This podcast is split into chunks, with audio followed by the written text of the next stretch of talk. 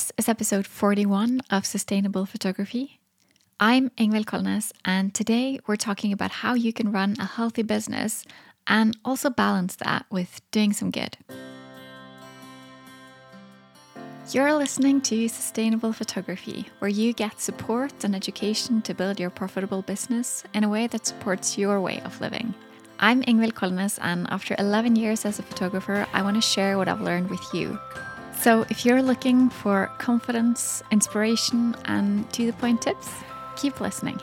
For full transparency, I also want you to know that I'm a mentor with paid offers, and I might mention some of those in this episode.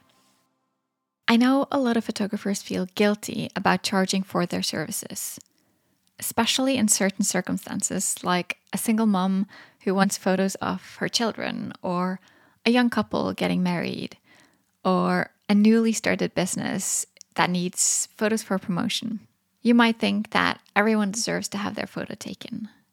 I've heard things like, I just want to be the photographer for everyone, or I don't want my prices to be so high that people can't afford it.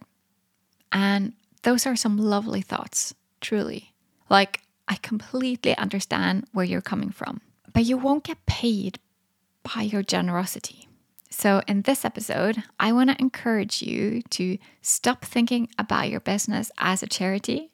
Instead, let's come up with some ideas of what you can do to balance your desire to give people photos and also, at the same time, having a healthy thriving business. First, let's talk mindset. If you think like this, like what I just described, where everyone deserves to have photos and you don't want to be too expensive, just know that you're not alone. I hear about it all the time. That guilt about charging money from others, that you should be working for free to please others, it's it's probably because that's what we're told all the time.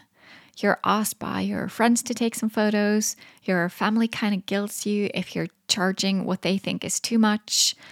And you meet people who are in a difficult situation, like where they have low income or going through a disease or something like that. And you might feel like it's your job to work for free or cheap to make them happy. But that's most likely putting you in a difficult situation. I want you to keep in mind that all kinds of professionals charge money for their services when someone books them. Your local supermarket charges everyone the same, from rich people to people who are struggling to make ends meet. A divorce lawyer makes a living from people who are going through crisis. A cancer doctor still charges for the appointment where they let someone know that they have terminal cancer. And an electrician still sends out the bill without worrying whether the household they just visited can pay or not. Photography is a luxury service. It's not for everyone. And I want you to stop taking responsibility for other people's finances. If they can't pay what it costs, that's up to them. You shouldn't decide for people that they can or can't pay for your services. If it's important to them, they should prioritize it. And if they don't prioritize it, do you really want to work with them? So, those are just some thoughts for you to think about to see how you feel. And I now want to talk a little bit about some ideas where you can still do some of those photo shoots that you want to do because you care without it ruining your business or without it breaking the whole market because there are so many photographers who charge little because they mean well. One idea is to set up a day for mini sessions, like one day a year where you have back to back single moms and kids. You charge a low fee and you give them a couple of photos. Of course, you can also have the option of adding on files or prints, but since you do so many in one go, you'll still get paid, but it's more affordable than what you normally do. And at the same time, it doesn't really devalue your normal shoots because you'll decide on the location and the time and the variety of photos they get will be less. Still, your clients will get those treasured photos and memories.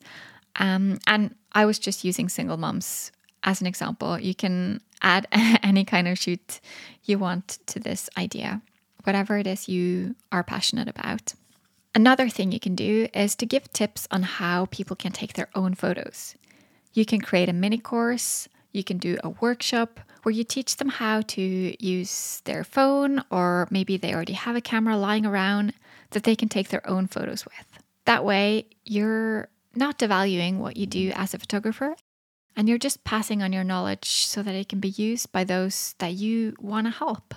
Another thing is you can do a giveaway where you have some sorts of requirements and people can apply to sign up and you choose maybe one or two winners.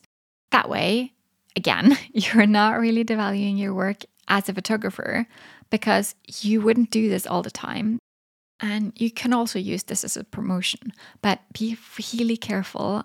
Don't do these kind of free shoots or giveaways or model calls all the time because then you'll be the kind of photographer that just gets followers that sit around and wait for when it's their turn. You don't want that. Another idea is that you can set up a charity or have some sort of a partnership with an existing charity like an organization that deals with the kinds of things that you are passionate about, whether that's photography for refugees or nonprofits or single moms or low income families. Whatever you choose to do, you can create awareness around this issue and make sure that it fits well with your brand. Make it clear that it's separate from what your actual paying services are. And it should be completely fine to merge those two things in one, like doing something for charity and something for business. The point of this talk is to remind you that you are running a business. You're not running a charity. There's so much you can do to help people through your business without ruining the market.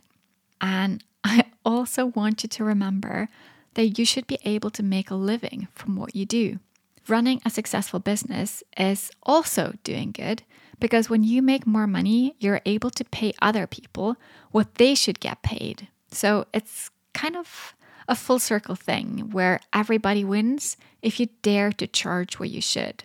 And to turn that around, if you don't charge what you should, or if you don't charge at all, everybody loses. It's a controversial topic, I know, but jump on over to the Facebook group if you want to discuss this further. This is, as always, just my opinion, and you're allowed to have your own. Thanks for listening to Sustainable Photography. Head over to Instagram at Ingvild Kolnes to tell me what you want future episodes to be all about. Check out the show notes over at ingvildkolnes.com slash podcast. You can learn more about the Sustainable Photography Program and sign up for the waitlist there.